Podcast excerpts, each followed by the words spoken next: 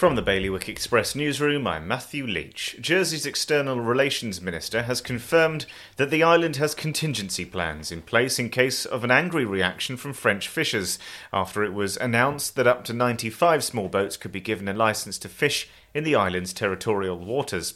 Meanwhile, Guernsey police officers manning the inquiry office on Saturdays will be moved to frontline policing starting from this weekend. Jersey ministers were forced to confront the traumatising reality of Jersey's mental health services for children yesterday as two young people shared personal stories in the States Assembly.